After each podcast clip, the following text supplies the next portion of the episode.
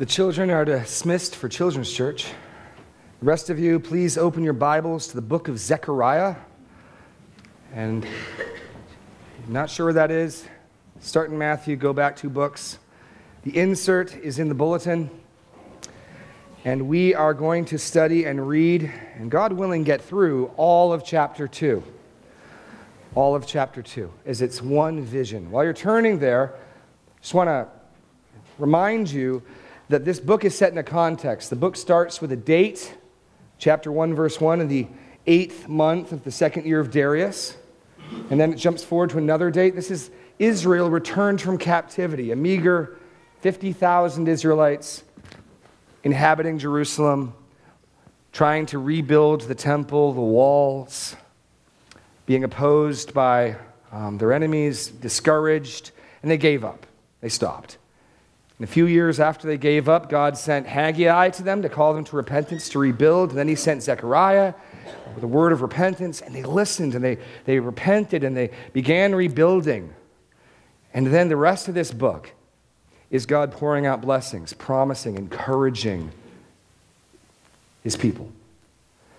And so the book's divided into three sections. And the first section that we're in now, chapters 1 through 6, are eight night visions. And one night, the Lord gives Zechariah eight visions to encourage the people, eight visions to encourage Israel. And it's a mixture of, of different things. Today, we're going to see some of the previous threads draw together, but the overwhelming tenor of these eight visions can be seen in chapter 1, in verse 12 and 13. If you remember in chapter 1, the angel of the Lord, the pre incarnate Jesus Christ, cries out in intercession to the living God, and he says, How long will you have no mercy on Jerusalem and the cities of Judah, against which you've been angry these 70 years? And the Lord answered gracious and comforting words. And I think that's a great summary of the rest of the book gracious and comforting words. The name Zechariah means the Lord remembers. And so in the first vision, we see this sort of covert reconnaissance report Preparation for, for a military conquest is, is the context. As riders who've gone out to spy out the other kingdoms give their word back to the commander of the Lord's army, the angel of the Lord, the rider on the red horse. And the Lord announces he is angry with the nations who are at ease and he has returned to Jerusalem. And then in the second vision um, of the, the horns and the craftsman, he picks up the theme of his anger at the nations. And we identified four successive nations who would oppress Israel, who would scatter and terrify them, who would lift up their horns in pride. And the Lord was raising up other nations, other leaders to knock them down. That there would be a recompense for those who would oppress God's people. This goes back to the Abrahamic covenant. Those who bless you, I will bless. Those who curse you, I will curse. Well, now in this third vision, um, the vision of the man with the measuring line, chapter 2, takes up the entire vision. We're going to see a little bit of both of these themes together. So let's read Zechariah chapter 2. And I lifted up my eyes and saw, and behold, a man with a measuring line in his hand. And then I said, Where are you going? And he said to me, To measure Jerusalem, to see what is its width and what is its length. Behold, the angel who talked with me came forward, and another angel came forward to meet him and said to him, Run! Say to that young man, Jerusalem shall be inhabited as villages without walls, because of the multitude of people and livestock in it. And I will be to her a wall of fire all around, declares the Lord, and I will be the glory in her midst. Up, up, Flee from the land of the north, declares the Lord, for I have spread you abroad as the four winds of the heavens, declares the Lord. Up, escape to Zion, you who dwell with the daughter of Babylon. For thus says the Lord of hosts, after his glory sent me to the nations who plundered you. For he who touches you touches the apple of my eye. Behold, I will shake my hand over them, and they will become a plunder for those who served them. Then you will know that the Lord of hosts has sent me. Sing and rejoice, O daughter of Zion, for behold, I come, and I will dwell in your midst, declares the Lord. And many nations shall join themselves to the Lord in that day and shall be my people, and I will dwell in your midst. And you shall know that the Lord of hosts has sent me to you. And the Lord will inherit Judah as his portion in the Holy Land and will again choose Jerusalem. Be silent, all flesh, before the Lord, for he has roused himself from his holy dwelling. A lot going on here, and yet it's one cohesive vision, one prophecy, one word to Zechariah and to the people. And so we're going to dive in here looking at it. The division falls into two sections, but you may notice the little box at the top of your um, insert with hard to read and pronounce words. And before we dive into this, I've got to sort of do a brief little aside. And the reason for that is when it comes to interpreting biblical prophecy, and in particular, biblical prophecy given to Israel, there are two major camps within conservative, um, God honoring, evangelical Christianity. And you need to be aware of that. This isn't going to be a full exposition of all the groups and all the positions, but you need to be aware at least there are at least two major approaches. And I've spelled out their technical names because some of you might be reading books that mention this, but there won't be a quiz afterwards. You don't need to know them. What you need to understand is, is what they mean. So there is dispensational premillennialism. Now, that's a big mouthful. That'd be the position of this church. That's what's written into our doctrinal statement. And all that means, for all that big, complicated word, dispensational premillennialism, is we believe that the Bible teaches that God has a future earthly plan for ethnic Israel. God has a future earthly plan for ethnic Israel. That's all you got to walk away with. So this one group thinks God has a future plan for ethnic Israel. Okay? The second group, covenantal amillennialism, and again, the names, if you're if you've interacted with them, they might be useful. I, I don't care if you remember these names. Believes that the church has replaced Israel in God's plan or if not fully replaced, that the church has inherited Israel's blessings. The practical outflow of this is that for people who in this camp, amillennialism, covenantalism, or there's different names, when we read passages like Zechariah chapter 2, their belief is that Israel, in rejecting their Messiah, was finally and firmly cast off by the Lord. And let's face it, there is some language in Matthew that can, they, they don't just make this up. When Jesus says to, to the leaders, the Pharisees, Your house is left desolate, I will take the kingdom of God and give it to a nation bearing its fruit. These people believe that that is the final and absolute and not coming back from rejection of Israel. That Israel had then crossed a line too far. And that God had taken all his promises to Israel and he'd given them to the church. And Israel's welcome to join the church. Israel's welcome to become Christians. But that is the end of any fixed earthly plan for Israel. That would be that group. Good, godly men who I read their books and I appreciate and will see in heaven hold that position. In the worldwide church, that's probably the majority position. And so those are the two groups. And I want to make it clear because you may read other books or talk to people and you're excited about what we're seeing and hear about Israel's future. And you may have Christian friends who that, they just look at you with a sort of 10,000 yard stare. What? That, that's why. So that, that's, that's the intro, just those two groups, and understand we believe, it's written into our Constitution, our statement of faith, and what I'll be teaching, what has been taught in this pulpit for over 30 years, is the belief that the, the Bible does teach that God's not done with Israel. And I think even in this passage today, we'll see why. But I, wanna, I want to just make one point, and, and this is a big issue, and so I don't expect, please don't understand me as saying that I have made. This is not a silver bullet, but one point. Turn to Jeremiah 31. I just want to show you the text that settled it for me. I'm sitting in seminary. I'm reading a lot of these Reformed guys. In many sense, I am a great fan of the Reformation. Um, I'm, I'm, a big fan of the recovery of the gospel. I'm a big fan of a high view of Scripture. I'm a big fan of an emphasis in the sovereignty of God. And so I was honestly in seminary as I'm going through this, working through this issue, thinking, man, I, I may come down the other side. Who knows? And I remember, I can remember sitting in class in Keith Essex Old Testament survey class, reading Jeremiah 31, and just, for me at least, that was game, set, match. Now, this is the chapter where the famous promise of the new covenant is found. I'll make a new covenant with the house of Israel, the one that Hebrews chapter 8 quotes extensively. And I want to read that passage, which I'm sure will be very familiar to you, and then I want to keep reading. Okay? So, Jeremiah 31. And in the flow of Jeremiah, and we're going to sort of skip through the beginning of chapter 31 and then land on the new covenant passage. Jeremiah has been announcing, if you remember, that, that God is going to send Israel into captivity. He, he actually told Israel, don't, don't try to fight Nebuchadnezzar. You will lose. God has given you into his hands. And um, this, this thing keeps bouncing around in my ear, but we'll see if we can get it to stay. Okay. And so in chapter 31 now, a promise of restoration begins. So the first 30 chapters of Jeremiah are you're going to fail, you're going to be given over, you're going to be taken off the land, you've gone too far, you're not going to succeed, don't try to resist. But starting at 31, just read verse 1. At that time declares the Lord, I will be the God of all the clans of Israel, they shall be my people. Thus says the Lord, the people who survived the sword found grace in the wilderness. When Israel sought for rest, the Lord appeared to him from far away.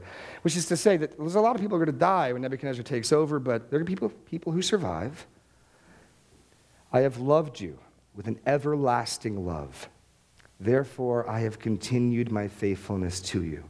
Again, I will build you, and you shall be built, O Virgin Israel. That looks promising. Jump down to verse 8. Behold, I will bring them from the north country and gather them from the farthest parts of the earth, and, and among them the, the, lame, the blind and the lame, the pregnant woman and she who is in labor together, a great company shall return here. With weeping they shall come, and with pleas for mercy I will lead them back. Now, I want you to jump down. So that's the context. You're going to be scattered, but I'm going to bring you back. You're going to be scattered among the nations, but I'm going to bring you home. Verse 27. Behold, the days are coming, declares the Lord, when I will sow the house of Israel and the house of Judah with the seed of man and the seed of beast, and it shall come to pass that as I have watched over them to pluck up, break down, to overthrow, and destroy, and you can go back and compare that with verse chapter 1, verse 10, where that's Jeremiah's commission. The Lord said, I've sent you to do those things. He was going to first have a ministry of tearing down, you're going to fail, but then ultimately building back up. To pluck up, break down, overthrow, and destroy. I will watch over them to build and to plant, declares the Lord. In those days they shall no longer say, The fathers have eaten sour grapes, and the children's teeth are set on edge. But everyone shall die for his own sin. Each man who eats sour grapes, his teeth shall be set on edge. And then here's the passage Behold, the days are coming, declares the Lord, when I will make a new covenant with the house of Israel and the house of Judah. Not like the covenant I made with their fathers on the day when I took them by the hand to bring them out of the land of Egypt my covenant that they broke, though I was their husband, declares the Lord. And this is the covenant that I will make with the house of Israel after those days, declares the Lord. I'll put my law within them, I'll write it on their hearts. I will be their God, they shall be my people. And no longer shall each one teach his neighbor and each his brother, saying, Know the Lord, for they shall all know me, from the least of them to the greatest, declares the Lord. For I will forgive their iniquity and I will remember their sins no more. This is the covenant that Jesus is speaking of when he at the Last Supper says, This, this cup is the cup of the blood of the, covenant, of the new covenant, purchased by my blood. Okay? Hebrews 8 is devoted to unpacking this. Keep reading. So, so to summarize, I'm going to bring you back, Israel. I'm going to bring you back. I'm going to regather you. I'm going to lead you home. I'm going to make a new covenant with you. And it, and it says, if the writer expects there might be questions now, well, what does this mean for Israel? Just keep reading. I'll forgive their iniquity. I will remember their sins no more. Thus says the Lord, who gives the sun for light by day, and the fixed order of the moon and stars for light by night, who stirs up the seas so that it roars, its waves roar. The Lord of hosts is his name. If this fixed order departs from me, declares the Lord, then shall the offspring of Israel cease from being a nation before me forever. Thus says the Lord, if the heavens above can be measured and the foundations of the earth can be explored, then I will cast off the offspring of Israel for all that they have done, declares the Lord. Lord announces a new covenant and then says, Make no mistake, though, in no way does this mean I'm done with you. I will not, in the blank here, the Lord will never cast off Israel. The Lord will never cast off Israel. He announces a new covenant, and then, as if anticipating the question, this doesn't change anything. I will not forsake you. I will not abandon you. I will not cast you off for your sins. And I remember reading that and just, okay, this, this anticipates that we might think that he would. And he says, nope, I'm not going to. Okay, then. And you can compare the, the similar New Testament, New Covenant passage that I reference in, uh, in Ezekiel there, which says the same thing. Anyway, by no means have I settled the issue. That's the text that settled it for me. But for this and many reasons, we think this. We'll probably hit this topic piece by piece again in the future. But just so that you know, there are two major groups as we turn back to Zechariah those who do believe that God has a distinct earthly plan for, for Israel, and those who believe that all those passages applied to the church. But the reason why this matters is you're going to read your Bible very differently. And in particular, you're going to read Zechariah chapter 2 very differently. Because I would submit to you that if, if you think the text means what it says and it's pretty straightforward, it's not that complicated. I'll, I'll summarize Zechariah 2, the, the vision of the man with the measuring line. Zechariah sees a man with a measuring line. He asks, What are you about to do? I'm, I'm measuring Jerusalem because Jerusalem's going to expand, it's going to overflow in prosperity. Wonderful. Hey, everybody, come on back to Israel because God's going to you know, fix the wagon of the nations and he's going to bless us. Come on back, come on back. That, that's pretty much it. It's not that complicated. we're going to go verse by verse. It's rich, it's deep, but, but that's the message. But if you don't believe that, that's what's going on, then you've got to come up with somehow this applies to the church. And I was, I was reading, and I, and I have a number of commentaries I read, and just to show you how this becomes problematic, and then I promise we'll move on, is if you don't take this at face value, and there's an old Bible interpretation proverb if the plain sense makes common sense, seek no other sense, lest you yield nonsense. The plain sense makes common sense, seek no other sense, lest you yield nonsense. Reading an excellent commentary. I've enjoyed it. And I get to this passage. And because this has to be applied to the church, well, what do you do with it? Well, this is what they did with it. Um, I'll paraphrase it, but basically, the commentator said the question for the church is whether or not we will measure ourselves by man's standards or God's. God lays out here that He is the one that measures the church. He's the one that measures His people, and it's that measurement alone that we should look to. Now, that's all true, that's all good, that, that just seems really strange to get from here. But that's what you got to do. You got to come up with something creative. And as I'm reading that, I'm thinking, well, that's good, but why not something like this? It is the Lord who measures the length and breadth of our life. And we are unable, by our own willpower, Jesus says, or strength, to add a hair to our head or an hour to our life. This is a reminder of the, the shortness of life, the vanity of our thinking that we're powerful, and a reminder that it is the Lord who sets our measurements. It's the Lord who gives us our allotted times and spaces. That's equally true. The, problem you run into with these prophecies is if you don't take them to mean what they clearly mean, you can really go anywhere with them. And as long as where you go is somewhat orthodox, people in churches will go deep, deep. Well, we're going to just going to take this to what it means. I'm a little bit more simple than that. We're just going to read it and we're going to dive in now. So that's, that's the introduction. The prophetic vision verses 1 through 5. The prophetic vision, verses 1 through 5. It starts off with a man with a measuring line. Now, this picture of a measuring line is, is been used before by God. Notice the question that Zechariah asks what, what are you going to do? Well, the reason he asks that is the picture of a measuring line means one of two things it's either something good or something bad. In, for instance, 2 Kings 21, listen to this description of the destruction of Israel, the Lord says, I will stretch over Jerusalem the measuring line of Samaria and the plumb line of the house of Ahab, and I will wipe Jerusalem as one wipes a dish, wiping it and turning it upside down. That's not a very good measuring line. That, that's the measuring line of cutting something up into pieces. Right? The same, the same imagery is used in Amos 7:17. Your land shall be divided up with a measuring line and you yourself shall die in an unclean land. So measuring lines can be biblically set up as something bad. But Ezekiel, the most recent prophet on the scene, who's, who's written, Daniel and Ezekiel would be right, right before Zechariah shows up, he has a vision of a measuring line. And in the last eight chapters of Ezekiel, going into excruciating detail, the Lord depicts the future glorious state of the temple in the land. And he begins the vision with Ezekiel chapter 20, verses 2 to 3. In visions of God, he brought me to the land of Israel. He set me down on the very high mountain, on which was a structure like a city to the south, When he brought me there, behold, there was a man whose appearance was like bronze with a linen cord and a measuring reed in his hand. And he was standing in the gateway. And as you keep reading, and we're not going to read all eight chapters of Ezekiel, the final eight chapters, this is a glorious picture of rebuilding.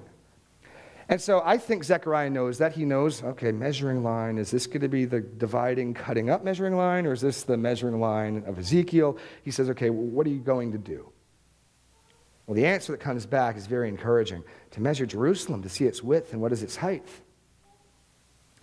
And so, what this is in the blank here is its preparation to rebuild and expand Jerusalem. Preparation to rebuild and expand Jerusalem. I don't know if you know this, but the lot next to my house is, is a house that's being built on it.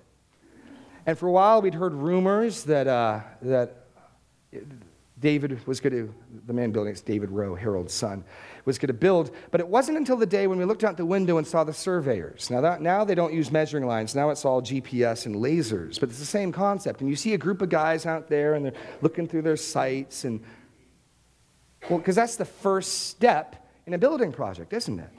It's the first step. And so when we saw the guys out there with the metaphorical measuring line, we knew this is the first and preparatory step of a building project.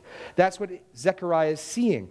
All this talk is starting to happen. The, the, initial steps, the preparations are being made for rebuilding and expanding Jerusalem.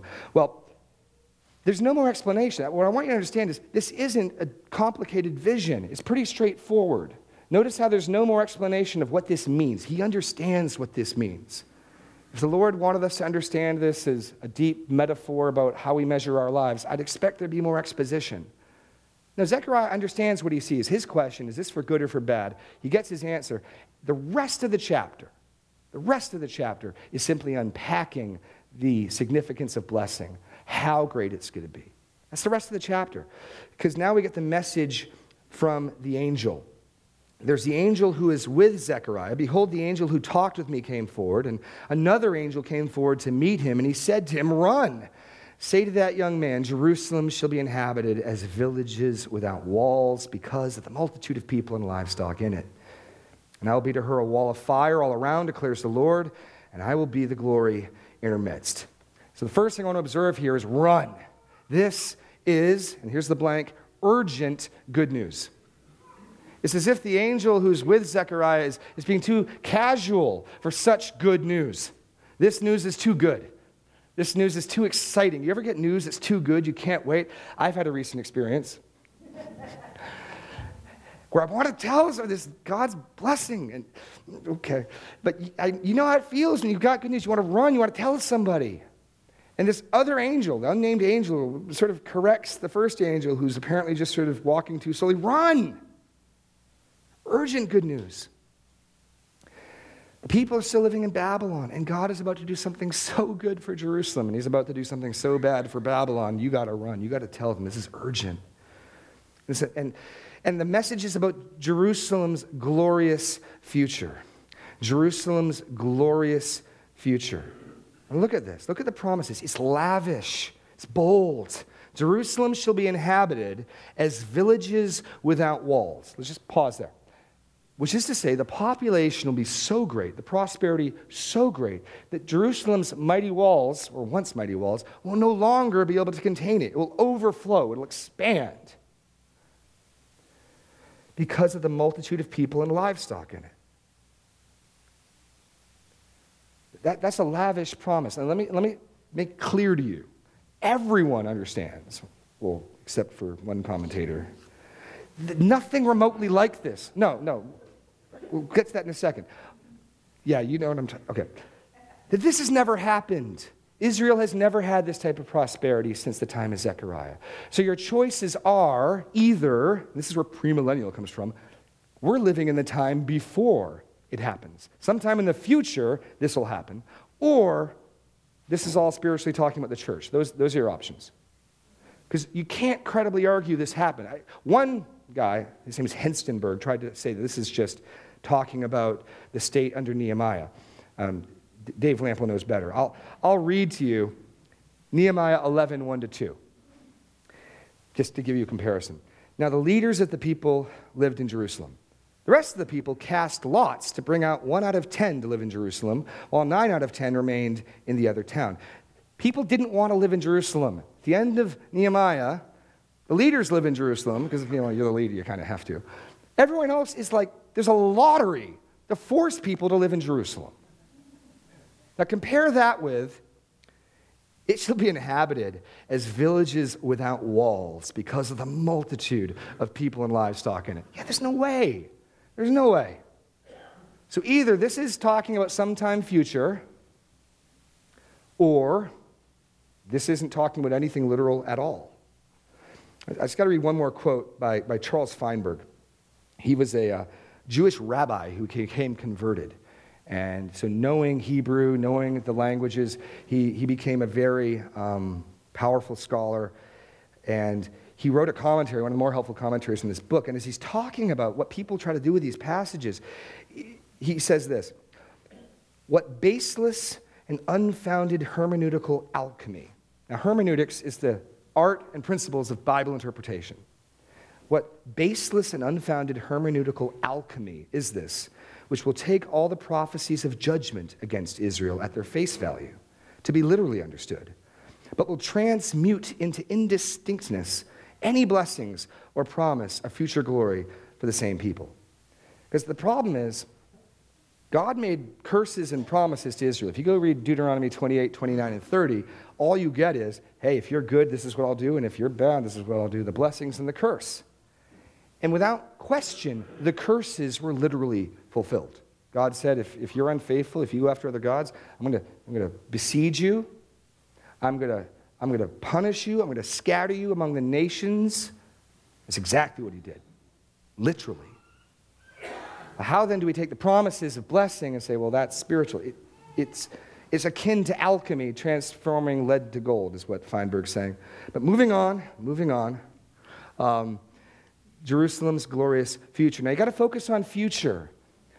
Because as I've said before, these are promises for a repentant, faithful Israel. Just as these initial blessings only came after Zechariah called the people to faithfulness and repentance. And then when they did, he just poured out blessings. We're going to find out in Zechariah 12:10 that it will not be until Israel looks upon the one whom they've pierced and they get it and it clicks and they say, What have we done? And they become Christian these types of promises will be finally fulfilled. It's their future, future glory, the glorious future.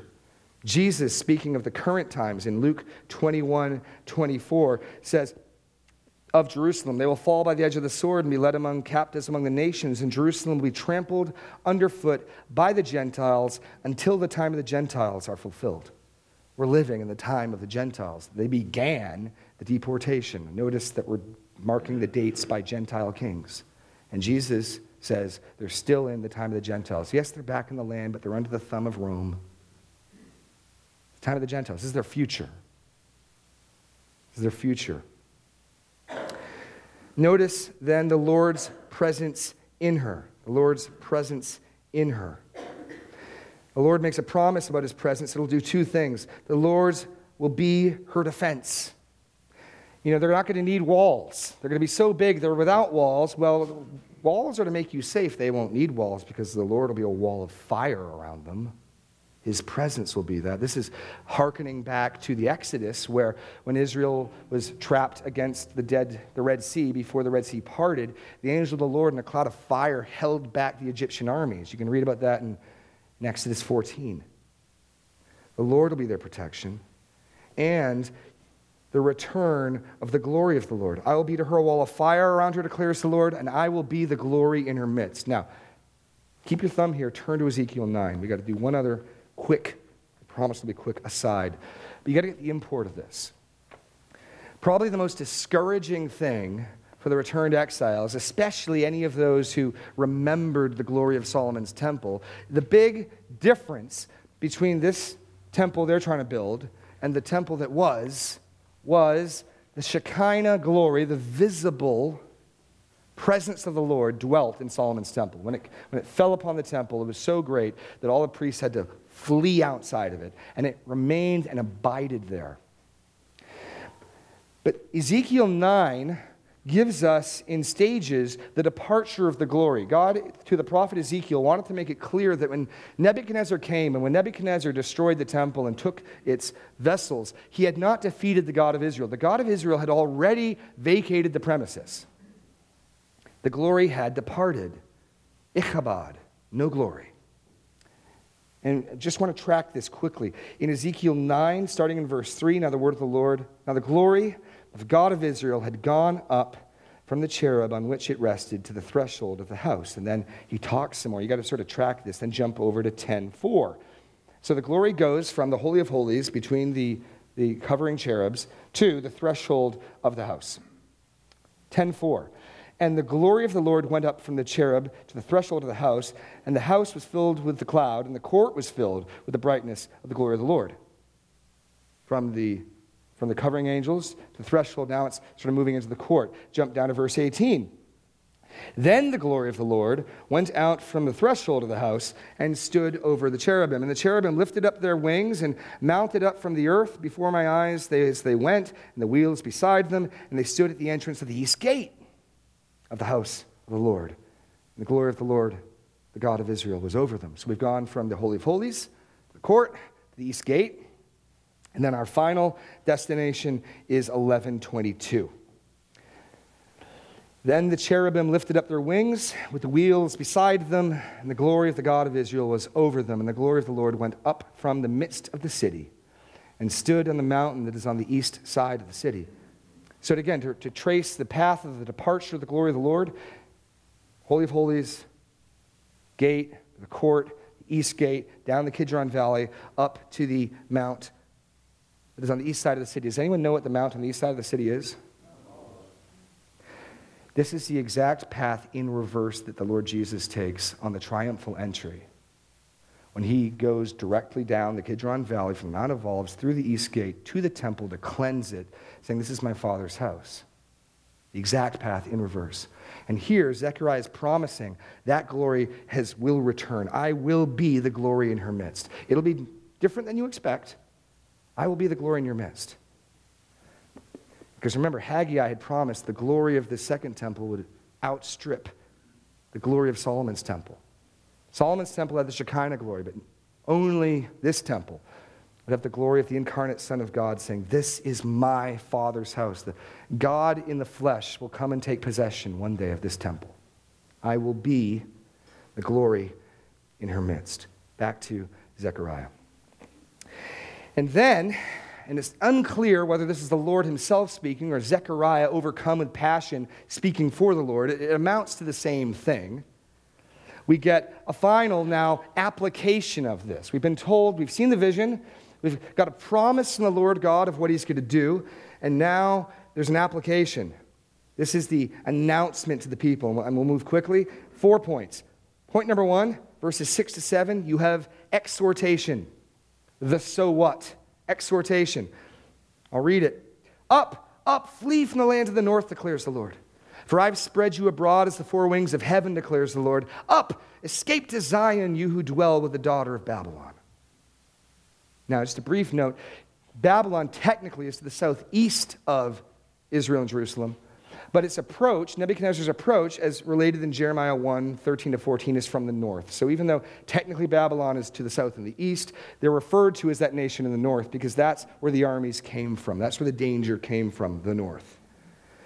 And the application is really simple.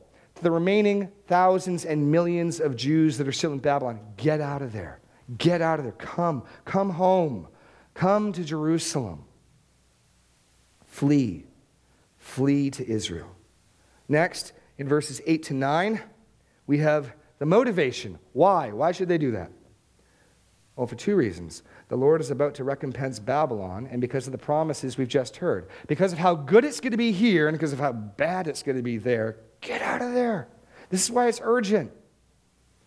Verse 8 For thus says the Lord of hosts, after his glory sent me to the nations who plundered you, for he who touches you touches the apple of my eye. Behold, I will shake my hand over them and they shall become a plunder for those who served them. They, then they will know that the Lord of hosts has sent me. Now, you might think this is kind of odd. Hasn't Babylon already been defeated by the Medo Persians? After all, it's not a Babylonian king, but a Persian king. um, who is reigning now, Darius. So, haven't they already got their comeuppance? Well, yes and no. You see, when Cyrus came in and took possession of Babylon, the city of Babylon, it was a largely bloodless coup. The people welcomed them. And so Babylon wasn't smashed, and aside from some ruling officials and some small skirmishes, it was a relatively peaceful transition. Nothing of the bloodshed and the destruction and the punishment that was predicted by Jeremiah and Ezekiel had taken place, but it was going to. God hadn't forgotten his word. And here, even though Darius, the book tells you, Darius the Mede is ruling, God's not done with Babylon, not by a long shot.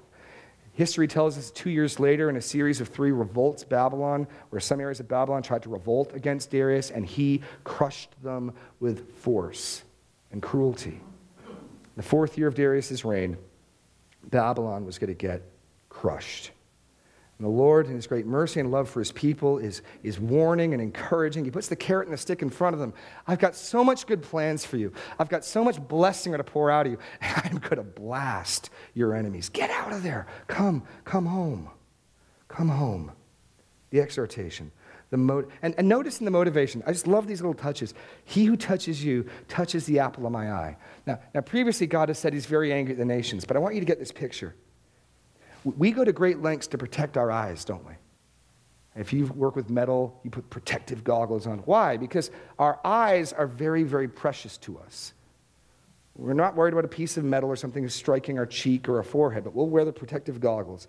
If the sun's out, we'll cover our eyes. I want you to get this picture. The living God.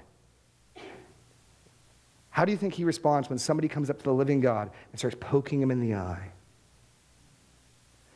The Lord God says that is how close his people are to him. That's how close Israel is to him. That when someone messes with them, they're messing with him. Now, we're not Israel, but this heart of God for his people is seen equally in the new covenant. Just think of what did Jesus say to the apostle Paul in Acts 9? Paul, Paul, why do you persecute me? You see how God identifies with his people? You mess with them, you mess with him.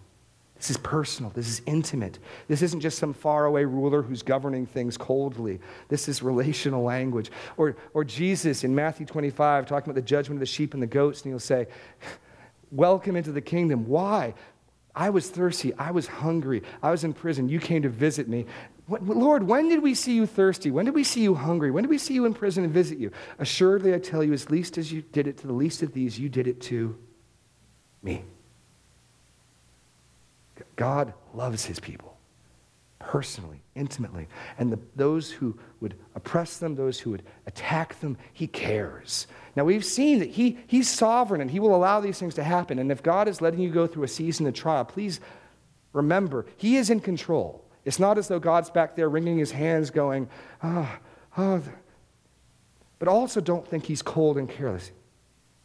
This type of language, the language of the New Testament, shows us how much he identifies, how much he cares for his people. Messing with him, poking God in the apple of his eye, that is not a smart place to be. And that moves then in verses 10 to 12 to celebration. Celebration. Sing and rejoice, O daughter of Zion, for behold, I come, and I will dwell in your midst, declares the Lord. The many nations shall join themselves to the Lord in that day and shall be my people, and I will dwell in your midst, and you shall know that the Lord of hosts has sent me to you. The Lord will inherit Judah as his portion, the Holy Land, and will again choose Jerusalem. And this is the largest chunk, so I've broken it down into three subchunks, but it's explaining the future glories of the Messianic kingdom. And what I mean by Messianic kingdom is this the Messiah will come. That's what Zechariah is going to say. The Messiah will come and he will come and he will suffer and he will bring in a kingdom. Now, the, the mystery, what was hidden according to the Apostle Paul in Ephesians to, to the Old Testament prophets, is that those two events, the Messiah coming and suffering, being rejected, and the Messiah setting up a kingdom, would be separated by a big gap. And so, in many of the Old Testament prophecies, these things are presented as boom, boom. We're going to see that even here in, in Zechariah, your king comes on a donkey, humble, lowly is he. That's, that's quoted for the triumphal entry. In the next verse, he's striking down the nations. It's like two mountains that line up behind each other on the horizon, and you don't see the, the huge valley in between. So all Zechariah is saying is Messiah is coming, and these are the things he will do. And then there is some truth to the fact that, according to Paul, because of Israel's rejection of the Messiah, the Lord, for a time, has set them aside. The natural olive branches were cut off for a time, and, and Gentile branches were grafted on. You keep reading Romans 9, you can go back and listen to Pastor Gary's sermons. Just go read Romans 9, 10, 11. Those branches are getting grafted back on, they didn't get thrown away. And so we are living in the time of the Gentiles. We're living in the church age where God is working with the church, where Israel is unfaithful, unbelieving, disciplined. But that is not the final story. The Messiah, when he returns the second time, will set up a kingdom of rule. I mean, we get a glimpse of this here. Sing and rejoice, for I will come and I will dwell in your midst, declares the Lord. Anyone know what Emmanuel means? God with us. I will come and I will dwell in your midst. I mean, think about this. When the Lord Jesus returns and, and fights his, his enemies and he is triumphant, then the living God will, and I don't say this tritely, have a street address. He will rule from David's throne in Jerusalem. You'll know where he is. You can GPS it, put it on a map. In their midst, he will come. In their midst, he will dwell. In verse 11, many nations shall join themselves to the Lord in that day and shall be my people. And I will dwell in your midst, and you shall know that the Lord of hosts has sent me to you. The Lord will dwell in the midst of Jerusalem, a messianic worldwide kingdom and salvation. And this gets back to the, the blessings that God and promises God made to Abraham. I mean, remember Genesis 12, the Abrahamic covenant. I will make you a great nation. I will bless you and make your name great so that you will be a blessing. And I will bless those who bless you, and him who dishonors you I will curse. And in you all the families of the earth shall be blessed. Israel's purpose and goal that they largely failed at will accomplish here.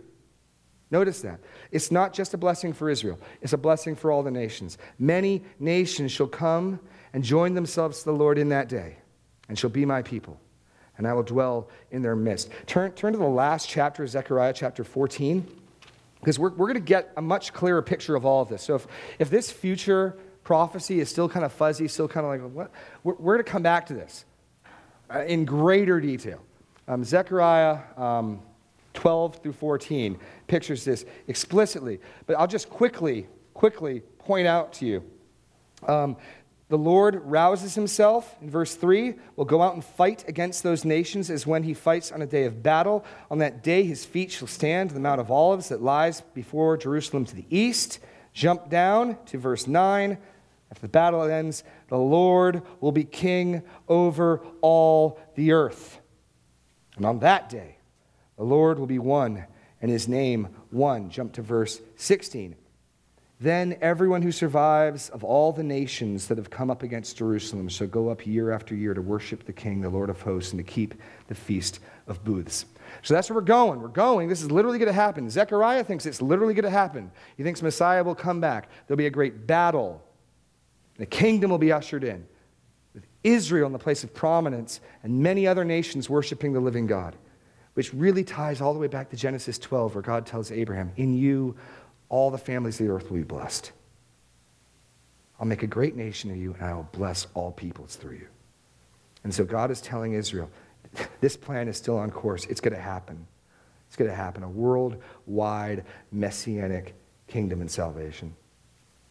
And then again, in case, just in case they might think, okay, with all these other nations, maybe then, maybe now, Israel's going to lose its, lose its privileged place. I mean, if now we're talking about multiple nations, does that mean that Israel is just a nation among the nations? Verse 12. And the Lord will inherit Judah as his portion in the Holy Land. So even as many other nations come and join themselves to the Lord, and even as many other nations become God worshippers, Christian, the Lord ratifies his choice and choosing of Israel and Jerusalem. By the way, verse 12 is the only reference in the Bible to the Holy Land. You hear that phrase, the Holy Land? Here it is. The Lord will inherit Judah as his portion in the Holy Land and will again choose Jerusalem, which harkens back to Deuteronomy 7. For you are a people holy to the Lord your God. The Lord your God has chosen you to be a people for his treasured possession out of all the peoples who are on the face of the earth. It was not because you were more numerous than other peoples that the Lord set his love on you and chose you. For you are the fewest of peoples, but it was because the Lord loves you I just love that. It's not because you are great and high and mighty that the Lord loves you, it's because He loves you. Why does the Lord love His church? Why does the Lord love His people? Why does the Lord love Israel? Because it's His nature to love. It's because of who He is, it's not because of who we are. He will again choose Israel. So even as many nations are brought in, and this becomes a worldwide kingdom, Israel does not lose its identity. Israel does not lose its promises. It does not lose its prestigious place. And then finally, after celebration, exaltation. Exaltation. Verse 13. As summary, as a final word, final closing comment to what we've just read, and now Zechariah if it's he who's speaking, this could just be all direct quotation of the Lord himself speaking. Broadens the word from Israel. Originally, back up in verse 6, he's speaking to Israel Flee, flee, come back to the land. Now, who's he talking to? All flesh. This news is so great. God's plan is so wondrous. The words reported here have such global significance that the, the message is broadened out and in a doxology, bringing this to a crashing and climactic close. Be silent, all flesh, before the Lord, for he has roused himself from his holy dwelling. And the picture is this remember, the nations are at ease. The report from the first vision that the riders comes back the nations are at ease. God's people are afflicted, the nations are at ease. God's angry about that. And we hear about the horns. We don't know when those craftsmen are coming to strike them down. But now we get word the measuring line is going out. Things are afoot. And to make that in stark clear, God is rousing himself. He said he's going to return. He said he's going to come to his people. Well, he's, he's getting up off his chair, as it were, right? That's the picture. The Lord is rousing himself. He's, he's stirring himself up. He's getting ready to act. And we know he's getting ready to come down and be with his people in human flesh. It's going to be about 400 years later. Zechariah is the penultimate prophet of the Old Testament. Malachi comes in a few years later with the final word. So this, is, this is the close of Old Testament prophecy. And this, this word is God says he's going to come be with his people. He's going to dwell in their midst. They would never have expected, they could have never imagined how literally that would be fulfilled. As God would come down in human flesh, send his son, literally take possession of that temple and in light of that, our response is to worship, to be silent, to put our hand over our mouth, and to praise Him. I'm going to call the worship team back up for our final song. I just want to remind you all these blessings, all these blessings to God's people, and all God's blessings to His people at all in general, are all predicated on us being people of faith, people of contrition, people who, according to Psalm 51, a broken spirit and a contrite heart, I will not despise. All these blessings that God has promised for his people, the first word to them that was repent. God has promises for us promises of grace, promises of comfort, promises of help and strength. But they're only offered to those people who are, who are lining themselves un- under him, who are not trusting in their own thoughts and their own ways, but who are, who are humbly coming to him as his sons and daughters. We're, we're to sing now the words of Psalm 51 and pray that the Lord would work in us that same spirit. Because, because we want Him to fight for us and we want Him to dwell with us and we want to be at peace with Him. And so we're going to sing Psalm 51. Thank you.